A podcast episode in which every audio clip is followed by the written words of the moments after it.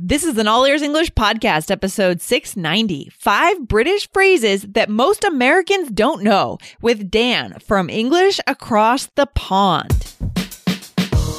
Welcome to the All Ears English podcast, downloaded more than 34 million times. We believe in connection, not perfection, with your American hosts, Lindsay McMahon, the English adventurer, and Michelle Kaplan, the New York radio girl coming to you from Boston and New York City, USA. And to instantly download your transcript from today's episode, go to allearsenglish.com forward slash transcripts. Allearsenglish.com forward slash T R A N S C R I P T S. Today, we have a guest on the show. Our guest today is Dan. He's from England and he's been teaching English for more than 20 years in both Asia and Europe. He recently started the new podcast called English Across the Pond with his American co host, Jennifer. Now, let's meet Dan.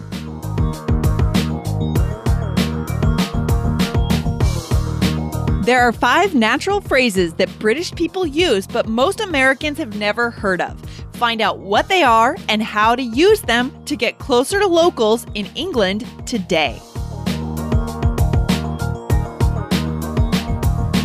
Hey, Dan, welcome to All Ears English. How are you doing today? I have been better, got a little bit of a cold, but it's fantastic to meet you, Lindsay. I'm really happy to be here on All Ears English. How are you? Well, thanks, Dan. Glad you're here. And that makes two of us. We are both a little bit oh. sick. We both oh. come down with something. What is it? The winter time? Where are you based, Dan? I'm in the north of England. And yeah, it's pretty cold, pretty wet at the moment. You know, still winter. So there's a lot of people with coughs and colds and things like that. Is it the same thing? yeah, I hear that. Oh, it's the same. I'm here in Boston, one of the coldest cities in the US. And yeah, I just took a trip to Peru and I got sick there hiking the Inca Trail. So, but just on the tail end of it here, I'm recovering. So we're going to give our listeners an awesome show today. And what are we actually going to talk about today, Dan? We're happy to have you on the show. And you are from England, and yep. I'm from the States. So we have something to talk about here. Yeah, I thought it'd be really good fun if we thought about some vocabulary, some words that British people use and American people don't use. So some British words and expressions. What do you think? Yeah, I love that. I love that. I mean, it's so important to know these different words. And one question, do you think that when students are just learning, just getting started learning English, mm-hmm. do you think that they should focus in on learning one particular kind of English? Should they learn British English or American English or should they combine both? I think early on, it really doesn't make any difference. And I was talking about this today that um, I think students get sort of hung up on whether they should learn British English or American English. But for us as native speakers, I don't really mind. I can understand you perfectly. I think you can understand me, Lindsay. I can so far. so actually, I don't think it is as important as some learners of English believe it to be. And much more important is getting a big vocabulary base or getting mm-hmm. accurate grammar or getting more fluent. So Exactly. You agree? Exactly. I agree with you, Dan. I think you're right. And I think the most, the ultimately the most important thing that we believe here at All Ears English is that you connect through the language in any given situation or conversation. It's just like when I, when I went to Peru last week, right? Mm-hmm. I mean, I may have learned Spanish with someone from Spain or in Argentina, but I went to Peru and I used my Spanish and I made some cool connections. And that's Fantastic. the point, yeah, right? Yeah. Even though they don't have all the same vocabulary words, maybe there were a few situations where I said something weird, but yeah. that's okay. We still still connected. Yeah, yeah. And, um, you know, a language, it's a means of communication above all else. So yeah, I totally agree with you. And if you can get your point across accurately, then that's fine. But if you can only just get your point across and be understood, that's also fine because you're communicating. Love it. Okay. So then let's just dive into it, Dan. Beautiful. So what are I think you said you had about 5 words that, you know, that British people use and over here in the United States we don't use and we don't know. So what is the first one? Well, the first one is I love this word. It's so much fun and the word is minging. that sounds very strange to me. I, I have never, I mean, you did send these words to me in advance, but before then, I had never heard this or seen it written anywhere. I'm so happy to hear that, Lindsay. and actually, we say like mingin. You know, that when we're speaking like quickly, we don't say minging. We normally miss off that last G. So it turns out as, uh, you know, it's pronounced as mingin. And what it means is if something is really disgusting or gross. So if you saw something that was really made your stomach turn over, made you feel sick, you would say like, oh, minging. Like oh that. my gosh. So it's kind of an adjective. Is that right? Yeah. Yeah, interesting. So, what what is something that you would describe as minging? Something recently that you saw in the last couple of weeks, maybe? Anything come to mind? Well, I did say it was something pretty disgusting. So, are you ready for a pretty disgusting example? Uh, I'm ready. Yeah.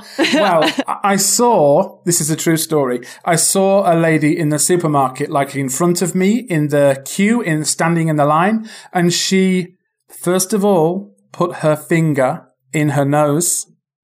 And okay. then she put that finger in her mouth. in other words, she was picking her nose and eating it. She was picking her nose line. and eating it. And you know what I thought to myself? Minging. What?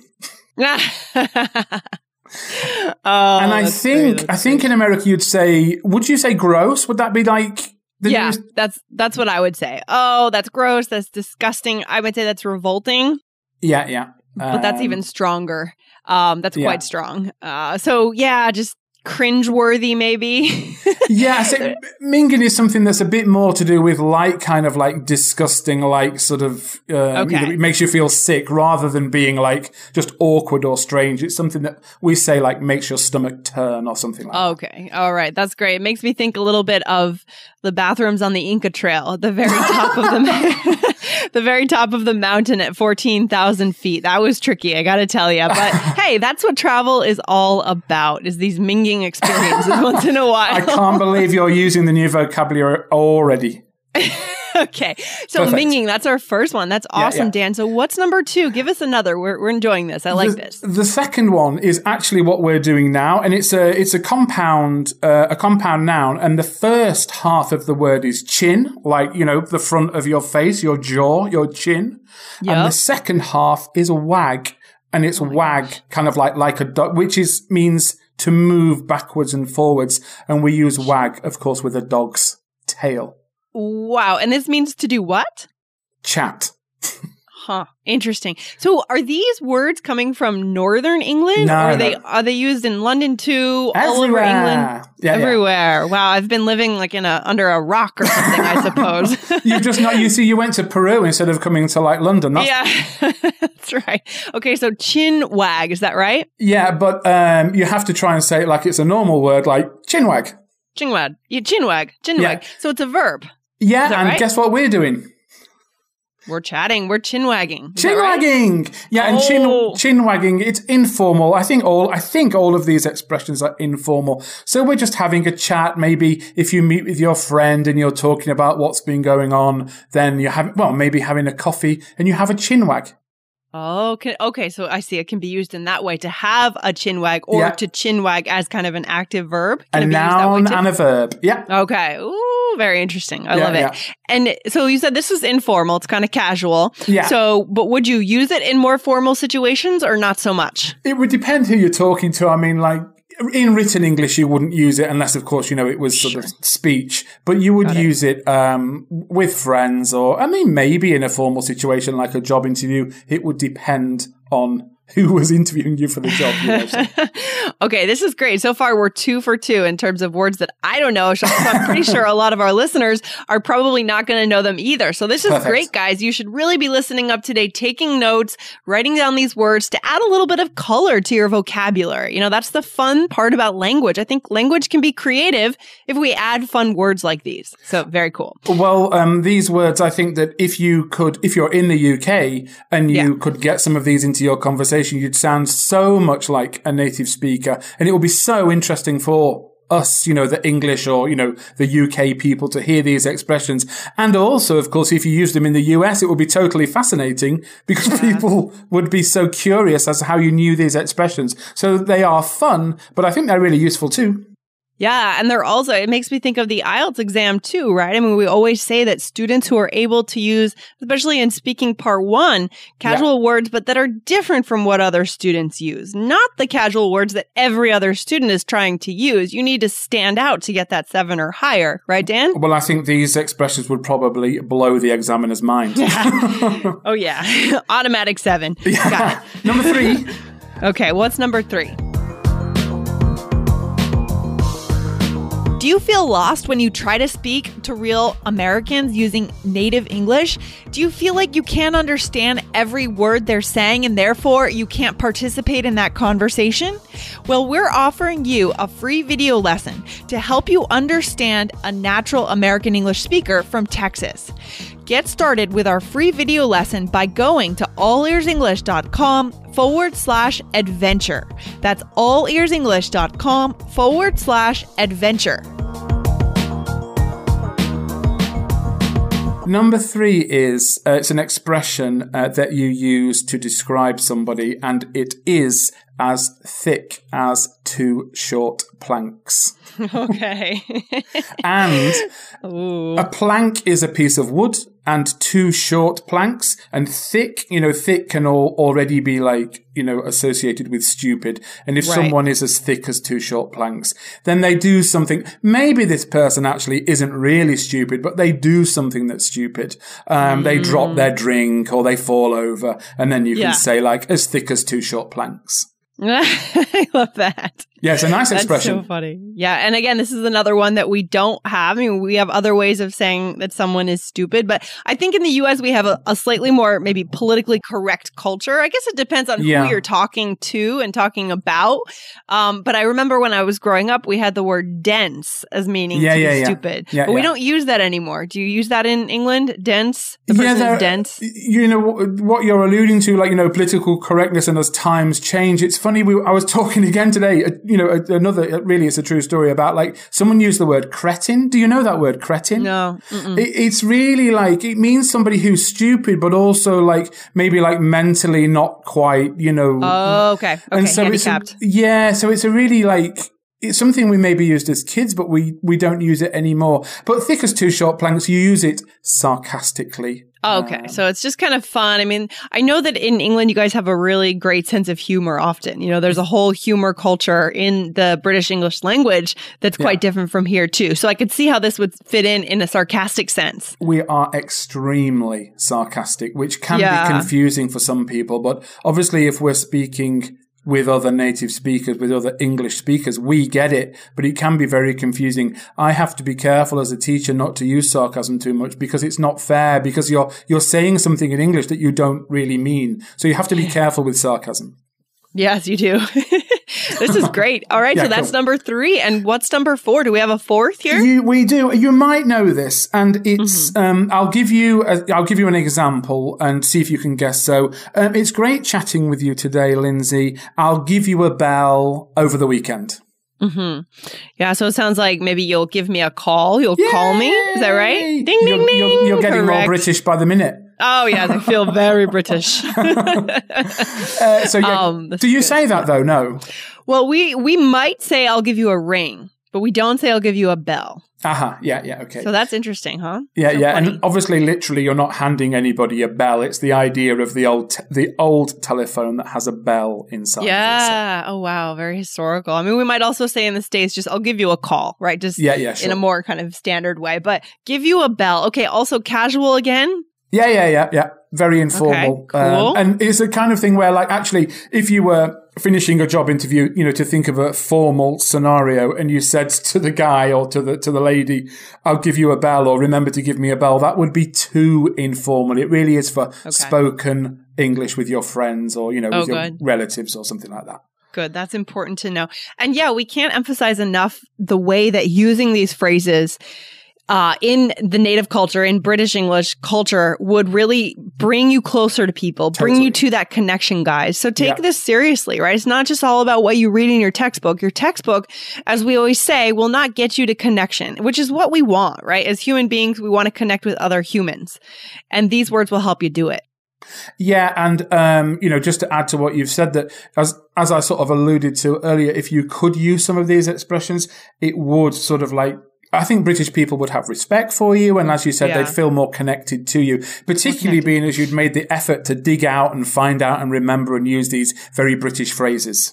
Yeah, it's huge. We can't underestimate how much power that can have. I yeah, love that. Really. Yeah, yeah. Okay, how about what? How about a fifth one? One last one to finish yeah, up today. Yeah, gorgeous. And we'll finish on a positive one. And okay. the positive one is we started off, you know, with minging, so we're going to end up with something a lot more polite and a lot more okay. optimistic, and it's hunky dory.